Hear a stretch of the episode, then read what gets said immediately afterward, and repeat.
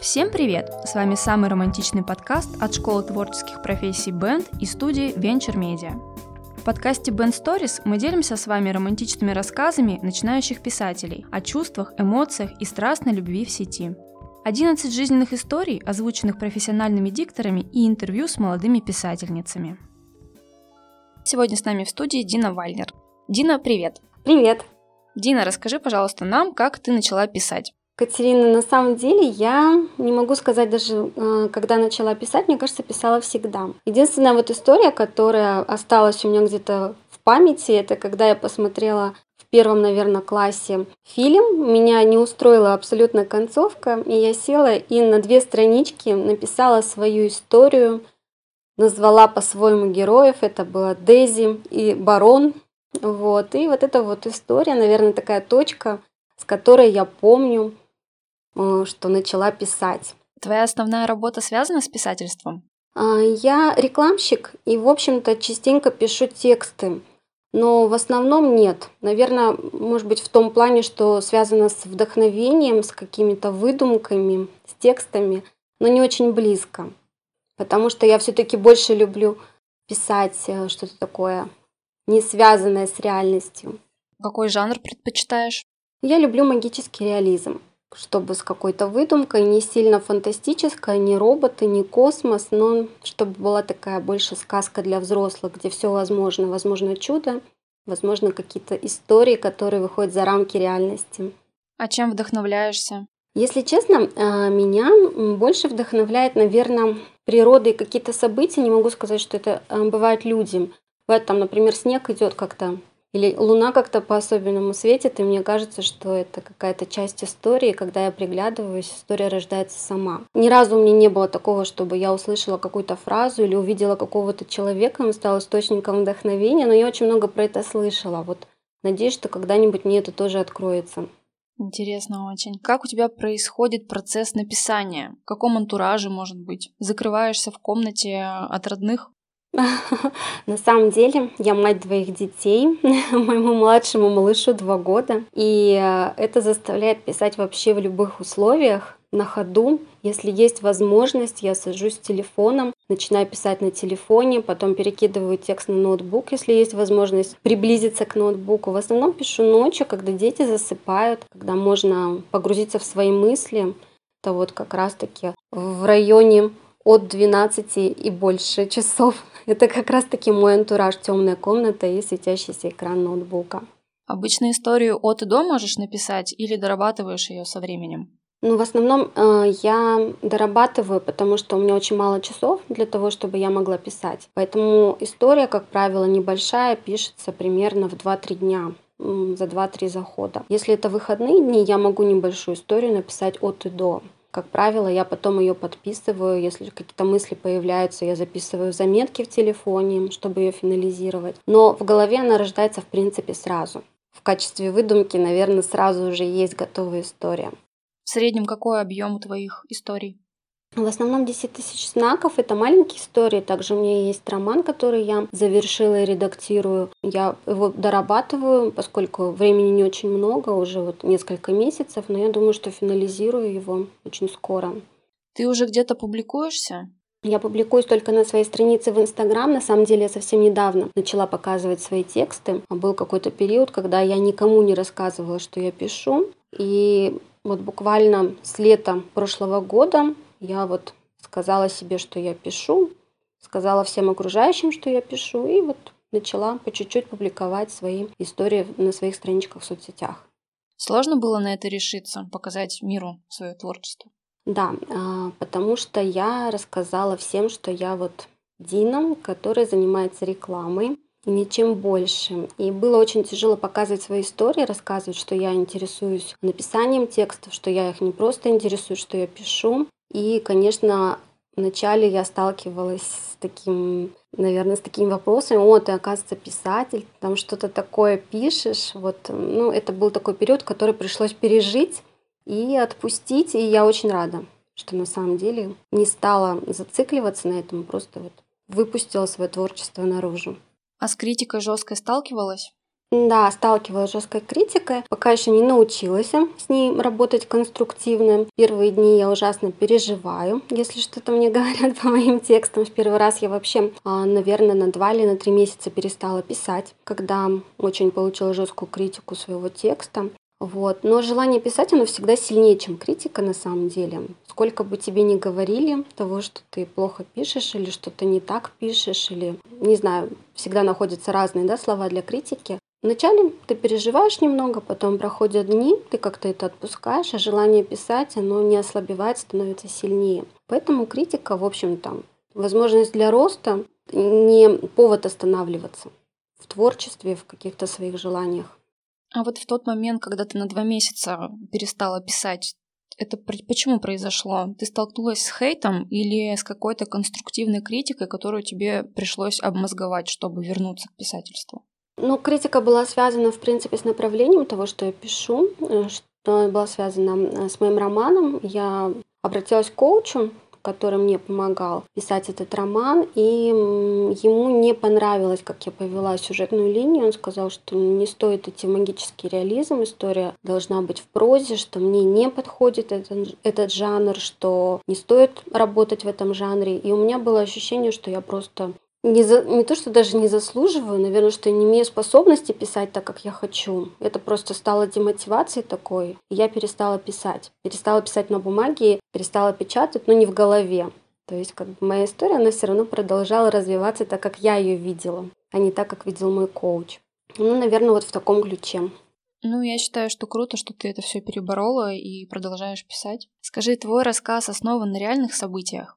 Он такая микс выдумки и реальных событий. В студенчестве у меня был парень, не совсем парень, конечно, он ухаживал за мной, он был сисадмином. И когда у нас не сложился роман, он отправил мне письмо счастьем на почтовый ящик и грохнул просто всю систему моего университета. Причем очень сильно гордился этим. У нас не работал интернет, наверное, 3 или 4 дня, пока восстанавливали наши айтишники в университете. И я с тех пор не доверяю сисадминам абсолютно. И, наверное, эта история всплыла и вылилась в такой рассказ.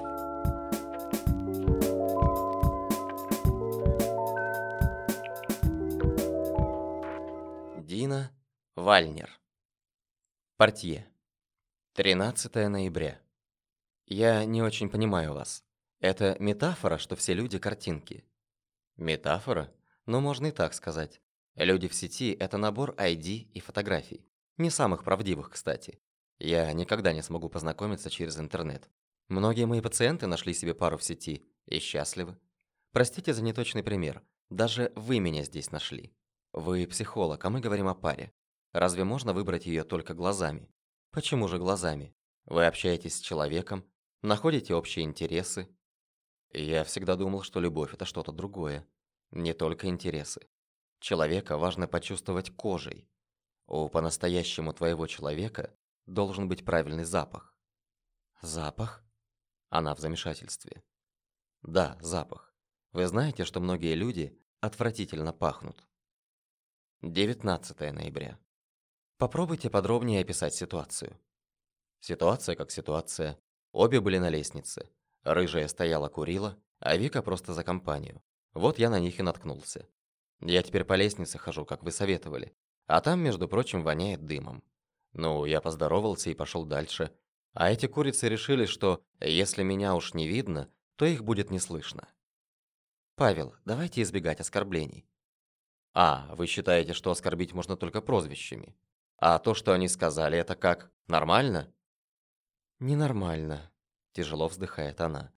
Но оскорбления и мне неприятны. Продолжайте. Что было дальше? Порой она меня бесит своей правильностью. Разве может психолог бесить? Рыжая сказала: «Как нет, а чем тебе сисадмин не парень?» Не знаю, о чем у них шел разговор. Вика ей говорит: «С ума ты, мол, сошла, ты мне еще Зюкина со сватой». А та ей отвечает: Зюкин, понятно, вонючка, а этому могла бы приоткрыть дверь в мир секса, а то так и помрет девственником». И заржала. Тупая дура. Опять укоризненный взгляд по ту сторону экрана. Даже очки сняла. Но мне все равно, от гнева и унижения срывается голос. Согласна, ситуация неприятная. Только почему вы обижены именно на Вику? Та вторая девушка была более болтлива, скажем так, но мстить вы решили Вике? Мне неприятно говорить. Я через силу признаюсь. После слов о девственнике Вика издала такой звук, типа тошнит ее. Тошнит от мысли обо мне. Еще и с вонючкой этим меня уравняла. Молчит, крутит ручку. Она всегда крутит ручку, когда возникают паузы. К ней на стул прыгает большой белый кот. Мне кажется, белые коты пахнут лучше других котов. Хотя кто знает. «Что будете делать?» Наконец произносит она. «Уже делаю. Пару дней читаю ее почту, скайп. Есть доступ ко всем чатам. Можно скинуть ее голую фотку в рабочую группу, например. Надо только поискать в галерее. Ну или слить ее парню что-нибудь из переписки с подругами». Жестко. Очень жестко. Месть — это вообще... Дальше я ее не слушаю. Начинается нудятина. Неубедительная нудятина. Заканчивается вся эта мутатень так. Девушку эту можете сломать. Люди очень хрупкие, знаете ли. Хрупкие? Мне смешно. Вы же психолог, вы что, не понимаете людей? Или сисадмины знают их лучше психологов? Правда, это очень забавная мысль, Марина. То, что люди рассказывают вам о себе, это не то, что они делают, когда считают, что никто их не видит. Например, замдиректора наш распечатывает на рабочем принтере раскраски своему сыну, а у самой зарплата ого! Или СБшник вечно морали читает, про семью рассуждает с умным видом, при этом бьет жену. Она потом сносит крышу своей подруги часовыми переписками. А девки в офисе друг друга дорогими называют, а как расходятся в чаты по двое, гадости строчат за глаза. И я вам про каждого такое могу рассказать. Похоже, я погорячился с откровенностью. Она явно в шоке. Даже подвинулась ближе к экрану. Глаза под очками нервно моргают. «Понимаю ваше разочарование», — говорит. «Принимать людей сложно.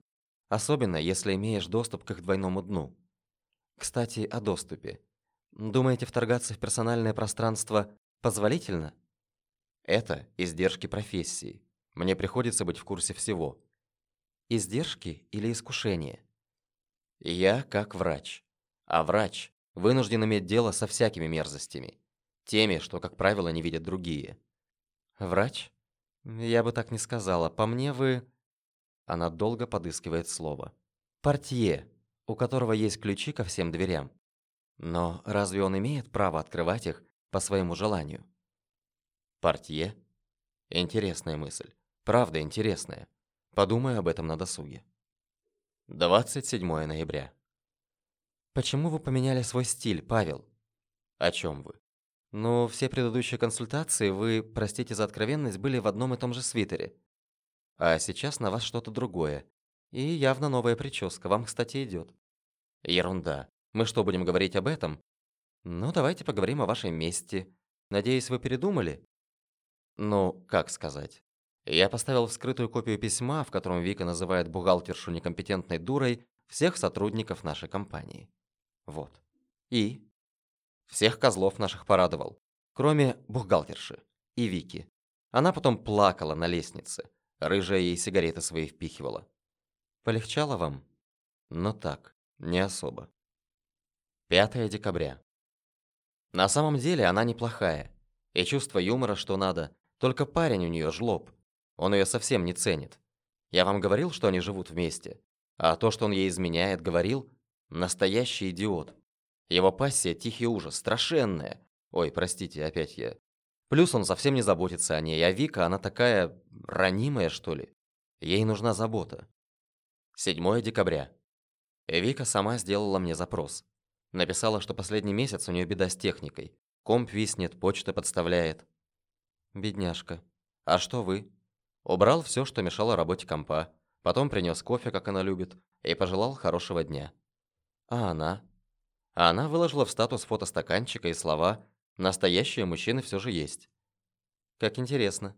А что написала об этом той рыжей подруге? Не знаю. Не смотрите так. Не хочу больше быть портье. Почему же? Ну, вы знаете, она потрясающе пахнет. Просто очень. Правда. Вообще не так, как все.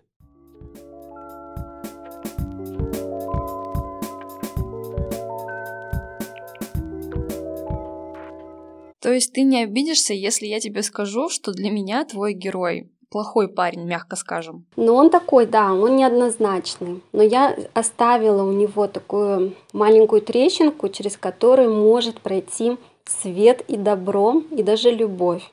А вопрос у меня вот какой был. То есть для меня, как я уже сказала, он человек не самый приятный. Он вторгается в личное пространство, пользуется служебными возможностями, осуждает людей, обсуждает их, хотя у самого рыльце в пушку, мягко скажем. Психолог подбирает этому название «партия». Я бы сказала погрубее – психопат. А для себя ты каким его видишь? Ну, я, наверное, вижу его несчастным человеком, который не сумел коммуницировать с людьми.